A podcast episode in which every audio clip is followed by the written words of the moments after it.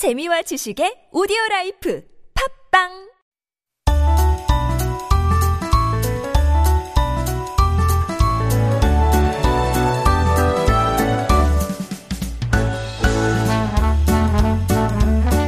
And that jaunty little tune, of course, is our sign for making connections. This is our weekly interview segment where we meet people right here in our community making up the fabric of Korean society and hear their fascinating stories. Now, let me give you the introduction for today's guest. As you know, K-pop is enjoying its heyday, and K-culture is riding that wave and experiencing tremendous global interest. And joining us today is Kang Woo-sung, an author based in Colorado and here in Seoul. He had a very, very successful first book, The K-Pop Dictionary, from, I believe, 2016. Is that right? 2016? That's correct, yes. And he has a latest book coming out called The Korean Culture Dictionary, and that was recently published. So we're very excited to have him join us in the studio, talk about his story, his passion for Korean culture, and, of course, those new books, or that new book, rather. Good morning. Good morning. Thanks for having me. I'm very happy to be here today. Thank you for coming into the studio, Woo-sung. You and I, we met a couple of years back. I think it was when your first book, the K-pop Dictionary, came out. And I remember receiving a copy, and I was thinking, this is so much fun, and it's kind of what we need, you know, despite all the internet and all that. I guess, so it's been a while, about 4 years. 4 years. How have you been doing? Very good. I mean, I've been working on this book for the past 3 and 4 years. Ooh, and you actually have been one of the inspirations behind this making of this book. No. Actually, because, you know, you've been doing exactly the thing that I wanted to do, you know, connecting the world with Korea. Uh-huh. So. Well, I think we kind of have a connection in that respect, right? Because we both grew up overseas, and we are Korean, but we do have that experience of growing up overseas. And I understand you would also describe yourself as a kind of a 1.5 generation, because, again, you weren't born in the U.S., but you spent a considerable amount of time there. Would you say, have you spent about like equal time in the U.S. and Korea, or? Well, that might reveal my real age. So yeah, sure. No, just you can just say about. Is it about the same? About the same. Okay, right. Half and half, 50-50. Absolutely. So, are you equally comfortable in the U.S. and this kind of Western culture, or because I think for me, most of the years that I spent abroad were when I was younger. Right.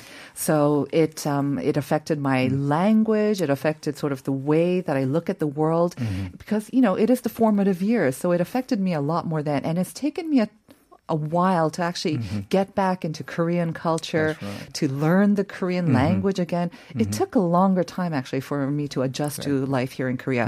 What about you? Same here, basically, because, you know, depending on the language, even your personality changes, right? It does, right? Yeah. Even your voice changes sometimes. Right. I don't sound like this in Korean, by the way. You have a much deeper voice, don't you?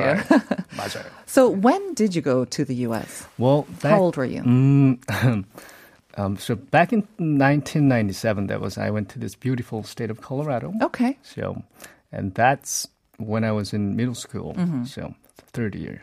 So, yep. That makes it what, 23 years ago. Ah, so you're very young still. All right. Young at heart. 97. Okay, so that was about the time of, I guess, maybe the first Korean wave or Hallyu. It was kind of in the beginning stages, right? Thanks for the compliment. When you went to Colorado then, I'm not sure if there's a big sort of K-pop or Hallyu following in Colorado. What was your experience when you say, you know, like people are asking you, where are you from? And you say you're from Korea. What was the response? That's right. I mean, I think I can just answer your question with this question, just like you said. Are you Chinese or Japanese? Oh, yes. I got that question a lot growing up. Right. But I never took offense at it because I know that people were just making a genuine attempt at trying to get to know me better, but it actually speaks volumes because, you know, to their eyes, the presence of Korean culture is almost non-existent, especially back in 97. You know, there was no K-pop, no Korean drama. So, and the Korean population was somewhere around 20,000. So, you know, and people who had a very vague idea about Asia, they assume that Korean culture was the same or a derivative of Japanese or Chinese culture. So. That's true. Yeah, I remember like when I was growing up, much before you, and they would ask again, where are you from? And I say Korea. Mm-hmm. They hadn't even heard right. of Korea. They had no idea where it was, so they didn't even know that it was similar to Korea, mm-hmm. To China or Japan. At least we've developed from there. Right. They know Korea, even sure. though, you know, they may think that it's very similar to Japanese or Chinese mm-hmm. culture. So I think in that respect, we both became kind of like ambassadors, right? Mm-hmm. We wanted to talk about Korea. We wanted to become ambassadors of Korean culture to at least our friends mm-hmm. as well. So was there like an incident that maybe ignited your passion mm-hmm. to promote Korean culture and Korea as a brand? Sure. I mean, I would say they were more of an inspiring moments. Mm-hmm. Because first one is when I saw Korea taking such an insignificant portion of the world history book when I was in high school. I see. And it had Korea described as a nation that just barely recovered from the devastation of the Korean War. Right. And I tried some other books too, but they were even worse. Mm-hmm. I mean, they had Korea colored in the same color as China, mm-hmm. and Dokdo or East Sea nowhere to be found. Right. So, and... Yep, that's how bad it was. So at a very young age, mm-hmm. I guess this was when you were in high school then, you mm-hmm. felt, okay, it's not enough that I'm promoting high school or university? Or? High school. Okay. So maybe you felt that, you know, it's not enough that I'm kind of an ambassador of Korean culture to my friends, mm-hmm. but you're looking at the textbooks and maybe mm-hmm. you thought even back then, you know, it's not enough with just culture. You need it in print, like a dictionary mm-hmm. or a textbook. Did that kind of form the beginnings of your idea to write a book on this? Sure. Also, actually, there was another incident I want to touch upon. And it was when I first visited Koreatown in Los Angeles. Mm-hmm. And I really expected a lot. I mean, the name like Koreatown, right? You expect something representative of Korean culture. Mm. Because when we go to Chinatown, what do we expect? We are almost guaranteed to see something very Chinese and distinct, mm-hmm. like the Dragon Gate and red lanterns, right? Mm. It's not just the food, right? It's also right. the ambience, the That's feel right. of it. That's uh-huh. right. So the Koreatown, the only thing that was Korean about Koreatown was the signboards.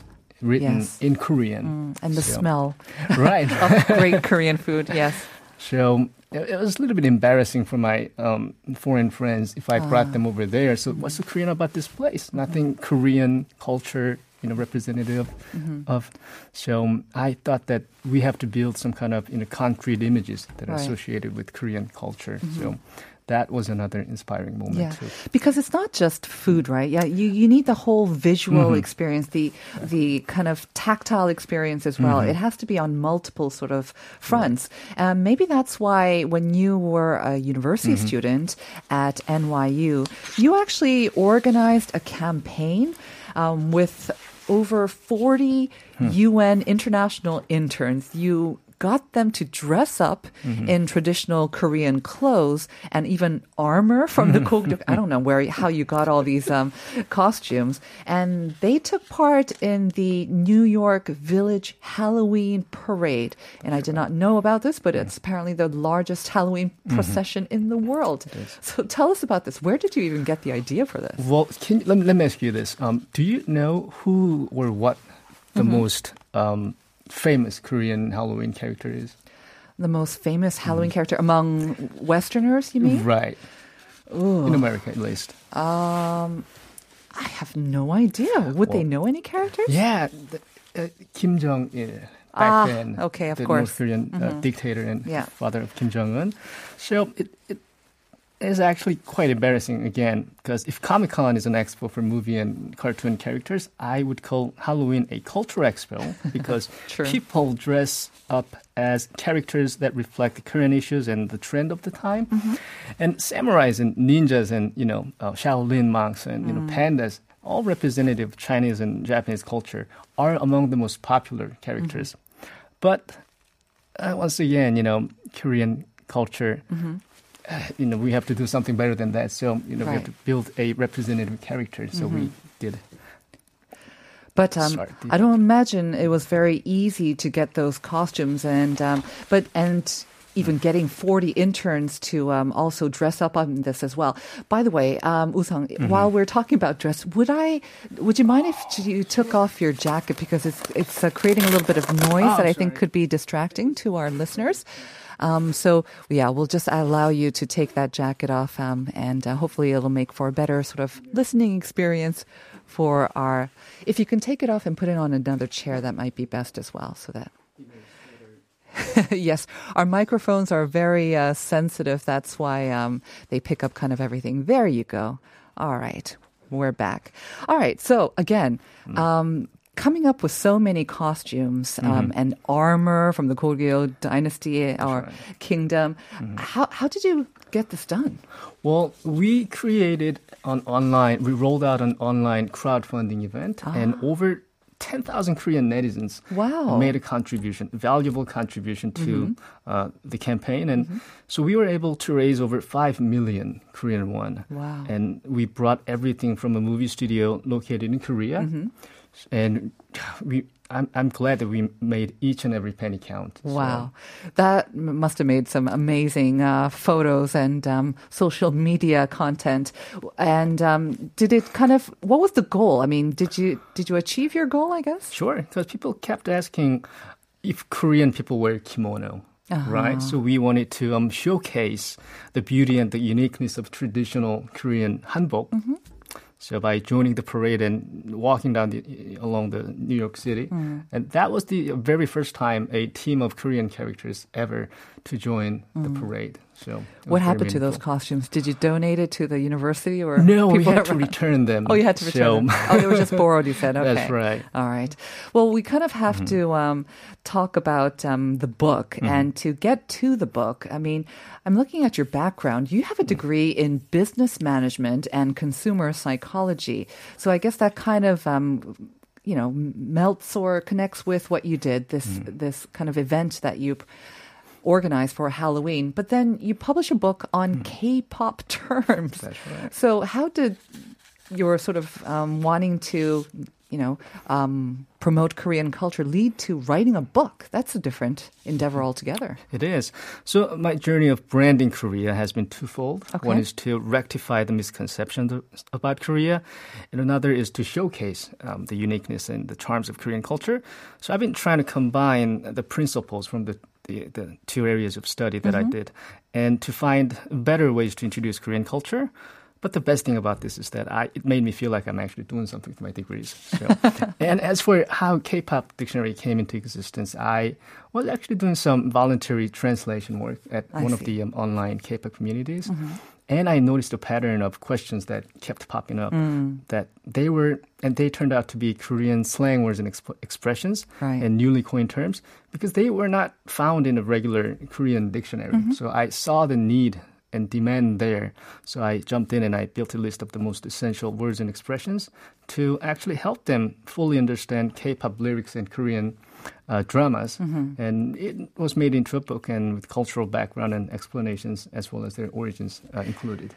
How long did it take you to do this? Because you feature, 500 sort of words or terms or expressions? I imagine it's a labor-intensive work, even with the internet, right? It is. How long did it take you? Well, about over 6 months. 6 months? 6 months. That seems relatively short, actually. 6 months, but because it's a repetitive work most of the time. So keeping myself motivated was the most difficult part. And also maybe just going through all of the terms that are out there and choosing which ones you think are most relevant or would actually, last for a little bit as well. That's right. But yeah. So that came out in 2016, and I know that it did very well. I think your timing was very good as well, because 2016 is very different from 1997. Again, there was that huge interest in K-pop. There were a lot of bands making waves in the U.S. as well. So I was looking at some of the reviews on Amazon.com, by the way. Woo-sung, you have very good reviews. Like some people said, especially for fans of K-pop, this is like their Bible, they love it. It's like a Christmas stocking stuffer even. But I think I had a book out too. And I have to say, as soon as it's out, it's my baby. But then I'm thinking, I should have done this. I should have done that. Exactly. I'm constantly thinking that I had to improve it. Was that kind of the incentive for coming out with your latest book, The K-Culture Dictionary? That is correct, because, our culture and language, they keep evolving, right? Yes. So what I'm trying to do is I'm trying to create a record of our time by making a compilation of snapshots. Right. So expect to see, K-Pop Dictionary 2 and 3 and 4 and 5 and 10 maybe. But I notice a huge difference between your first K-Pop Dictionary and the K-Culture Dictionary, right, because the second one... It's not really, it doesn't look like a traditional dictionary. It's much larger. It's hardback, very colorful, and it almost feels like a textbook. And of course, the subjects that you cover, it's everything from Hangul to Kimchi. It's very, very broad. It's almost like an encyclopedia or a textbook on Korean culture. And I imagine, like you said, it took 3 or 4 years to come up with this. Yes. It's a much more labor-intensive thing. How do you come up or edit the content? Because, again, 2016 is different from 1997, but 2020 is, again, different from 2016. There is so much information out there on the internet. So how do you differentiate what you have in your book from what's up on the internet? And maybe... aren't there other books also kind of on Korean culture now because there is that global interest? How did you try to differentiate your book? Well, as for the differentiation strategy, my management skills kicked in. And well, basically, I wrote this book with people like many of the listeners tuning in today in mind because I can totally sympathize with their situation when they first came out to Korea. They must have been filled with so many surprises and questions. The same thing here. I mean, when I first went to the U.S., now I know, I wish that I knew the things that I know now when I first went there.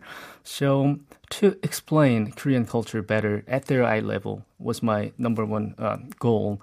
And there are many handful of great books out there as well. Right. What I wanted to do was make it better by making it more relatable and more understandable. So as to make it more understandable, being a one-and-a-half generation definitely helped a lot because I can see and assess both sides of the story. So that helped and understandable. I try to include as many photos as possible. And welcome to the 21st century. I included QR codes and everything so you can, So the QR codes allow readers to maybe, if they want to learn more about a certain subject, if they just use that QR code, they'll get an in-depth sort of explanation on the internet through YouTube or whatnot, right? So like you say, it's got lots of pictures, but the explanations themselves are nice and clear, and they're just the right length, I think, to pique your curiosity and also answer them some of the most basic or essential questions that you may have. Did you also kind of reflect any feedback that you had from the first book? Of course. I mean, it was black and white, first of all, so and lacked any kind of visual materials to help them learn about the terms that I included. So that's why I paid special attention to including copyright-free photos and things like that. So and I made it larger, so definitely see better. What has been the most rewarding part about working on this project? Like you say, it's been 3 or 4 years that you took to complete this encyclopedia or textbook on Korean culture. You must have learned a lot as well too. I have, and to be honest with you, I'm not after sales with this book out. Because what I wanted to do is I've been trying to help those people who want to learn about Korea. And one of the things that I've been doing is I've been supporting Korean adoptees to learn about Korea. So I'm working with a number of Korean adoptee organizations in the U.S. by donating my books to the families to help them learn. And it really warms my heart every time I hear that, my work somehow helped them feel closer to Korea. An adoptive mother once wrote me an email saying that reading my book with her daughter became part of their daily study. So it really brought tears to my eyes. It's really weird. That's a great story. And I have to say, I've been looking through your book, and even for Korean, you learn something sometimes. And if you're maybe always struggling for words to explain Korean culture to your overseas friends as well, it's another great book to reference as well. So I wish you the best of luck on this book and your future books, because I have a feeling you're going to be coming out with more as well. And Woo-sung, thank you very much for coming in today. Thanks for having me. Thank you so much. That was Kang Woo-sung, the author of K-Culture Dictionary. And that's going to bring us to the end of today's show. We want to read out a couple more answers to today's question of the day. We were asking you about any cassettes or vinyls that you have. Echo Lim on YouTube saying, 결혼하면서 오디오 세트랑 턴테이블을 구입했는데 10년이 넘도록 별로 틀어본 기억이 없네요. 오랜만에 갖고 있는 유재하의 앨범을 듣고 싶네요. Pink Floyd, Dark Side of the Moon도 아직 갖고 있는데, oh, that's a great album. You should listen to it. 8070 saying, I threw away all my cassette tapes when I was doing spring cleaning this year. I regret that so much. I wish I could have my tape, Cocktail Sarang by Maronier back. Oh, unfortunately, I think you can still maybe try to get some tapes out there. They should be available in some specialty stores. And we're going to actually play that for you as our ending song. So stay tuned for that. And lastly, we wanted to send out some messages for test takers. 5809 saying, this test is not the end. It's only the beginning. Looking back in life, you'll realize there are more important things in life. And 8274 saying, 수능 고3 수험생들 원하는 학교 합격하고 재수 다수생들도 노력의 결과 얻어서 행복한 캠퍼스 생활 하실 수 있길 모두 응원합니다. 아자아자, 파이팅! All right. Thank you very much for all your messages. And once again, best of luck to all the test takers tomorrow. This is Maronier's Cocktail Sarang for listener 8070.